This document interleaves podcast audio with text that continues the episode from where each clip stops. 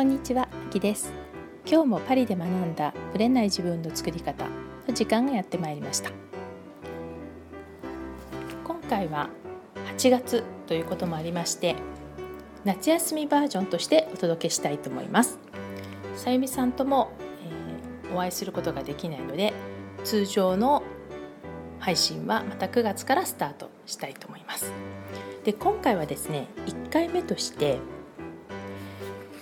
今7月8月と、まあ、日本にいることもありまして、まあ、いろんな方にお会いしたんですよね。でその中で、まあ、以前インタビューにも出ていただきましたし23ヶ月前かなパリステージアップツアーをさせていただいた企業プロデューサーの大東めぐみさんと、まあ、また再会して対談させていただきました。でここでは何をお話ししたかというとこのコーチングって何っていう話だったんですよね。でこのマインドのコーチングってどうしても、まあ、ケースバイケースということもあって話がやや抽象的になってしまいがちなので具体的にどんな話をしてるのかどうやって、まあ、そのクライアントさんの変化とか成長を促すのかっていうところを、まあ、彼女からいろいろ質問を受けたのでそれについてお話をしていますで具体的には、まあ、コーチングって何とかどんな話をしてるのかっていうこともそうなんですけども、まあ、これだとまた抽象的になってしまいがちなので彼女の悩みっていうものを、まあ、具体的に掘り下げていくっていうことをやっています。で実際に公開コーチングっていうのはボリュームの100回105回でお話ししてますので、まあ、そちらもぜひ合わせて聞いていただきたいんですけれども、まあ、具体的にどういう話をするのかっていうところも含めて、まあ、彼女の対談を今日はぜひ聞いてみてください。はい、こんにちは、あきです。こんにちは、おいしめきです。今日は今東京にいるんですけど、スペシャルバージョンとしてあの対談というか何でしょうこれは。対談ですね。対談ですね。はい。スペシャルバージョンとしてお届けしたいと思います。よろしくお願いします。実はパリで会って以来なんですよね。そうですね。あのその説お世話になりました。いえとんでもないです。5月の終わりから、うんうん、ちょうど今7月なんですけれども、うん、あのパリツアーを今振り返るとめぐみさん。めちゃくちゃ楽しかったです。楽しかった？何が一番楽しかったですか？やっぱなんかステージアップツアーっていう名前であのアキさんにすごく企画して運営してもらったんですけど、はい、本当になんか参加者みんなのステージがね上がっていったのが、うん、やっぱこう客観的に見ていて分かったので、うん、それがやっぱり一番楽しかったですね。やっぱり環境を変えるって大事ですよね。大事ですね、うん、でもただの旅行じゃなくてそのマインドを整えるようなプログラムがいっぱい入っていたので、そうですね。そのプログラムを通してやっぱりこう成長した、うん、部分を見れたから、楽しかったですねめぐみさん自身はどうでした？私自身もめっちゃ変わりましたよ。あ本当、はい、どの部分が変わったんですか？あの仕事への姿勢っていうか。おお、うん、なんかそのキリスト教にね。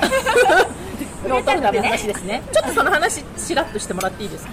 その話ですか、うん、ちらっと。ね。ちらっと。キリスト教の話。キリスト教の話。ブログにも書いてましたけどねねあの説明は結構難しいんだけれども、うん、やっぱり感覚的なものとかもすごく大きかったので、はい、だけど確かそのノートルダム寺院にね、行った時に、荘厳さというか、はい、歴史というか、まあ、美しさ偉大さ、うん、でこうシーンとしたあんなに人がいてもシーンとしてるじゃないですか、はいはい、あのシーンとした空気の中でなんだこれはと思った時に、うん、あなんだろうな歴史とか文化の偉大さとか、はい、なんかその人が作ったこの信仰がこんなも大きなものを作るんだなみたいな感じで、うん、ななんていうのかな資本主義的なお金とかそういうなんか欲とかで動くものじゃないものをね、うん、めちゃくちゃ感じて、うん、本当難しいんだけど、うん、分かります分かります。その文化とか、その歴史とかなんかそういうものをすごく感じた時に私もこのね自分の仕事の仕方にこういうものを入れていきたいなって漠然と思ったんですよ。文化。文化とか歴史。そのなんか使命っていうかなるほど。損得とかその、ね、お金になるかどうかだけじゃなくてその伝えたいこととか、うん、そのなんかこうね世界の平和を祈るような気持ちとか、うん、そういうものをね大きすぎるんだけど、うん、でも分かります分かりますそうそうそう。でもそれぐらい大きなことを考えるものがノートルダムにはあったなと思って。まあ歴史のある街ですしね。そうそうそう、うん、でなんかそれをねわざわざパリまで行って何のためにねパリまでわざわざ行ってねセミナーするかってなったら、私はそういうものをね感じたかったんだろうなって思いました。五感がね。五感がねそのブレイクスルーを起こしたくてパリまで行ったんじゃないかなと。ブレイクスルーして帰ってきたんですね。はい帰ってきましたね。すごいですね。伝わりましたかね？でも分かります分かります。うん分かります。感覚的なものだから、説明難しいんだけど。やっぱりねパリはアートはすごい大事っていうかあるじゃないですか、日常的に、だから私も当たり前すぎて案外忘れてたんですよ、うんうんうん、だからそのめぐみさんの話を聞いてあその日常にあることの幸せっていうのをちゃんとね感じなきゃいけないと思いました。本当に、うん、だって当たり前だしそのやっぱり文化にすごいお金かけてるから、うん、修復とかも含めて、うんうん、でその分なるべくこう入場料を減らして一般の人にも入れるようにするで例えば月頭の日曜日って、うん、ルーブルとかはちょっと違ったかな？忘れちゃったんですけどあの美術館ただなんですよ。でその時はだから芸術とかに触れられるっていうなんかそういう時に行くとタダで入れたりするんですけど、まあ、激混みなんですけどね。だからそういうので当たり前と思ってたけどやっぱり文化とか歴史があるってことの良さっていうのはやっぱヨーロッパにいる強みかなっていうのは。本当にそうで、うん、やっぱりその日本にいるとね特に東京にいると、うん、やっぱその東京価値観じゃないけど、はい、やっぱそのなんかこうラグジュアリーなもの、うん、ハイハイ空も、うん、っていうものにやっぱすごく価値を感じるわけですね、はい、まあ、ホテルのラウンジとか、うん。はいはい、高級なレストランとか、うん、あの高いシャンパンとか、はい、わかんないですけど、その身の得価値観っていうんですかね、うんうん、まあ、そういうものをすごく日常的に感じていた時にあ本当の贅沢って、そういうものだけではなくて、まあ、そのだね歴史文化そのカルチャーですよね、はい、そういうものもお金には換算できないめちゃくちゃ大きな価値があるんだなと思ったわけですよ。なるほど。パリの意味がそこにあったわけですね。すね。それをね、今今後自分のビジネスとか、生き方、生き方ですよね。生き方ね、取り入れていきたいなと思って。なるほど。私も感じました。それは。はい。だから日本に帰って神社とか行ってる。神社。ね。大事ね。だから向こうでいう教会のねあれと一緒ですよね。あの時の感覚忘れないように日本では神社で行っております。いや神社いいと思いますよ。すっごく羨ましいです、はい、逆に行けるのが。はい、はい、というわけでですね、はい、今日は、私がアキさんに聞きたいんですよ、はい、いいですか？いいです。もちろんです、はい、アキさんってコーチングじゃないですか、はい、しかもマインド系の、はい、私結構マインド系のコーチングがどういうことをしてるのかってわからない人も多いと思っていて、私は結構わかりますけど、だからアキさんが普段どういうふうにコーチングをしていて、それがどういう効果があるのかっていうのを、はい、ぜひ教えてもらいたいんですよどういうふうに話したらいいですかね？どういうふうにやってるか、うん。うん、まあ、私ねそのコーチングの役割って2つあると思っていて、うん、でまず1つはその人のことを鏡に映す役割だと思ってるんですよ。だから例えば自分のことって自分では分かんないじゃないですか案外、うんうんうん、で例えばおさんが自分のことを鏡に映してみんな私自分で鏡見てますってみんな言うんですよ、うんうん、だけど鏡を見てる時ですら自分の好きなところと嫌いなところしか見てないんですよ鏡って、えー、そうなん例えば自分がコンプレックスに思ってるところ絶対見るじゃないですか鏡で、うんうんうん、あとは自分が好きなところ、うん、例えば目が好きだったら目ばっかり見てるんですよ、うんうん、実は鏡を見てる時ですら人間って自分のことを客観視してないんですよ。でそれをマインドバージョンでやってるだからあなたってこういうところあるよっていうのを自分で気づいてもらえるように、うんうん、私が鏡に映す役割をこうコミュニケーションを通してでそれが、まあ、人によっては例えばこうやりたいこれいうことしたいんですって言ってもなんかブレーキを踏んでいる何かだったり、うん、っていうのも全部見せてあげる。そうすると腑に落としやすい。あ私って鏡できると思ってたけどこういうとこしか見てなかったかもとかそれを気づかせる役割がまず1個と、うんうんもう1つのコーチングはこれはまあ1回目のセッションだけじゃなくて継続的にしか私はやってないんですけど、うん。やっぱりそのブレーキをかけないでなるべくアクセルだけで行きたいところに進めるようにサポートするのがコーチングの役割なので。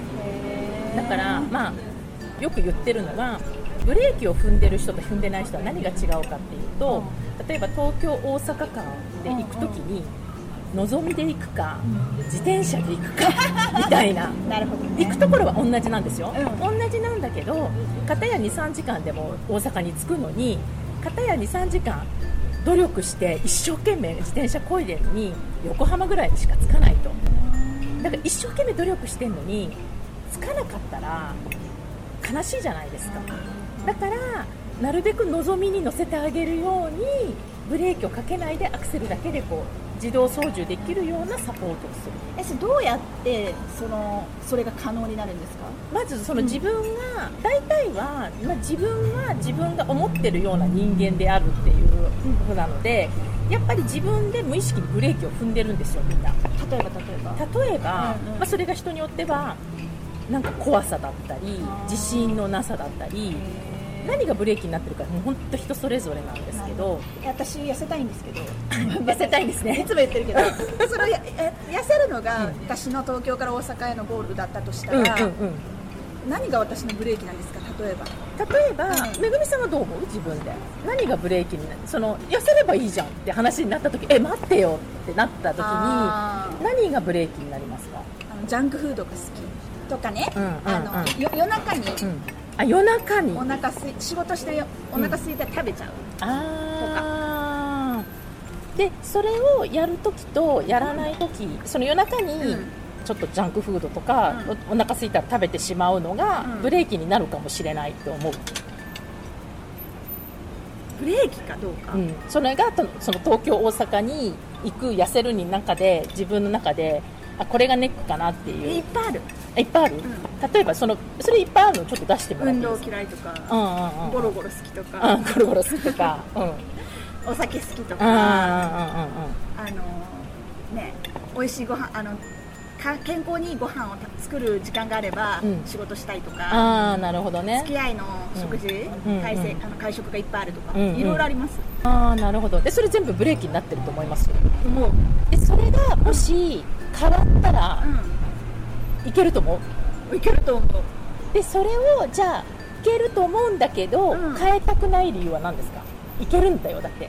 大阪に確実にそれ行けば大阪にも望みで行けるって分かってるのに、うんうん。それを止めてしまってるものって何ですか？ああそれはゴールに行きたいっていう気持ちよりも、うん今食べたいっていう気持ちの方が勝っちゃう。うん、ってことはん長期的なゴールよりも今目の前の幸せの方が大事っていうことですよね、その通り。うん、でそこがブレーキになってるんですよ。だから幸せ目の前の幸せが大事。今今日楽しいことが大事。うんうん。っていうのがもしかしたら大阪に行くブレーキになってる。なるほそうしたらじゃあどうしたらいいかっていうと大阪に行く方がその今の楽しみよりもはるかにいいんだよっていうところをどこまで認識できるかっていうのをもっと細かくやっていくんですよ。ど。なるほど。そうすると今日の夜中食べてしまったこれが大阪に近づく一歩だって思ったら、ちょっと今日やめてみようかなって思うかもしれない。なるほどね。今日やめればいいんですよ。でそれでやめたってことがなんか喜びになったりうんうん。すると、大阪に行く一つのこうポイントになるわけですよねっていう感じかな。だからそれを、まあ、あの1回ではねみんな絶対1回でできますって言うんだけど、まあ、必ず戻ってくるわけですよ。確かにうん。確かに。でそれをちょっとずつその揺れ幅を少なくして最終的には自分でできるようになるところまで持っていくのが私の役割で。ああなるほどだからね。大体23ヶ月経ってくると何かしようとするとあアキさんの声が聞こえるっていう風になっていくわけ。私がいつもこういうこと言う。同じこといつも繰り返してるから。でそれを鏡にだから映すとあなたの今って今こうなんだよと。大阪に行きたいはずじゃなかったっけみたいな。で見せながらやっていくっていう感じですね。なるほどね。だから私単発ではやらないんですね。いや一回じゃ無理っていうのは分かりますね、うんうんやっぱりうん今こうやってが、ね、いろいろ言ってもそうじゃあこういう時はとかそう。えそんなことないじゃん出てきますよ。みたいなのって、うん。今出てこなくても出てくるうん生活してると出てくる気がする、うんそう。そうなんですよ。だからそれを少な少なく少なくして揺れ幅を減らす。っていう感じなんですけど。なるほど。あめっちゃ勉強になりました。なりました。うんうん。多分もっと細かくそのブレーキになるものがあってめぐみさんの中に、うんうん。もっと例えば今更こんな生活変えたくないとか、うんうんあるいはなんていうのかないかに楽な方法がないかなと探してるとか、うんうんうんなんかこうもっと細かく上げると出てくるかもしれない。ね。その今めぐみさんが挙げてくれたのってこういうことしてますしてますしてますだけど、その行動だけじゃなくてもっとこう内面の方でブロックになってる場合もあるかもしれない。基本的にはそれは質問で聞いていくものなんですそうですね。質問とあとやっぱり過去が影響してる場合ってあるんですよね、だから私の場合はその人が本当に今自分のありのままっていうリソースを探していく時に、うん。例えばやっぱり幼児時代のうん。何かがこうネックになってる。例えば親子関係友達関係あるいはそのいじめられたとかなんかこう過去の経験が20年後に復活してる場合があるからへだからそういう自分史とかも結構細かくさせたりしてますね、うん、そうすると自分への質問もだんだん上手くなるしそういう、まあ、あの感情を整理していくやり方も教えてるしなるべく私を頼らないで卒業できるような形にはしたい、自分でできるんだったら最高じゃないですか。そうですねセルフコーチングってよく言いますけど、うん、って感じなんですけどいかがでしょうかね、ああよくわかりました。私もなんかダイエットできそう。できそう？飲み込み早いんで多分分かればいいんじゃないですか？あきさん普段パリなんですよね。そうなんです。パリあきさんのセッション受けれるんですか？えー、と私のホームページ私パリプロジェクトって検索していただけると、まあ、体験セッションは受けられるのなでるほど。1時間半あばっちりやれますのででそれがねう事前課題もやらせるんですよでその事前課題をやるだけでセッション前で結構すでに整理されちゃう人が結構多いんですよ。だからそれぐらい自分のことを見つめ直す時間がみんなない。確かに。そうじゃないですか。マインドをやってらっしゃるからめぐみさんも。まあね。うんね。ね基本的にそうやって自分の私もねなんか起業教えてるけどうん。ビジネス教えてるけど、結局マインドだなっていうところに行き着くからマインドを教えてるわけですよ。ああそうなんですよね。うんまあ教えるっていうかマインドをね、うんサポートしている、うんうんうんうんやっぱり私はその女性を自立させたいとか、はいはい。ビジネスうまくいかせたいっていうふうにすごく思っているけれども、うん。結局ネックになるのがマインドのところだから。マインドが結構大きいですか？どやっぱ自信がないとかですよね。自信がないね。自信がないパリのセミナーの時でもあの自信がない。あれ結構衝い撃つも聞かれるから。ねえ。あの自信のなさはどっから来るんですかね？みんなこう自信がない。本の教育だと思いますよ。アメリカとか私アメリカの会社に勤めてたから、アメリカ人のそのねあのし性格とかもはい。わかるんだけど、自信がない人ってほぼいないよね。あれは逆に高すぎだぞみたいな。るぞみたいな。うん。ちょっと謙遜しようみたいな。うん、そう。もうちょっとフランスもそんな感じかも。あそうですよね。ん、そっか。じゃあやっぱ教育で叩かれちゃうっていうかこそう自信を失うもやっぱり悪いところにフォーカスする。うん。なんか直すところを先に言われる。うん。何々ちゃん何々しなさいみたいな。うん。ダメでしょみたいなところを先に言われるようなやっぱりうん教育があるなっていうのは感じますね。だからやっぱそこも染みついちゃってるんですよねあきっとね。だからだからもう本人たちのせいでもないし親のせいでもないんだけど、でもそれを自信がないからってじゃあ今後もあと30年自信なく生活できるかって言った時にもうやっぱチョイスは本人にあると思うので選択肢は。今からでも全然変われるよっていうところをやっぱ伝えたいんですよね。そうです。それの一助がコーチングってことですね。そうね。私の場合はね。そうです。そうそうなんです。いいお話を。いやとんでもないです。聞くことができました。はい。じゃあぜひ、はいさんのコーチングを受けると。はい。よかったらぜひ受けてみてください。はい。私もは申し込もうかな。い。いいですよ、そんな。ダイエットでやるんですか？はい。じゃあ今日はありがとうございます。はい、こちらこそありがとうございました。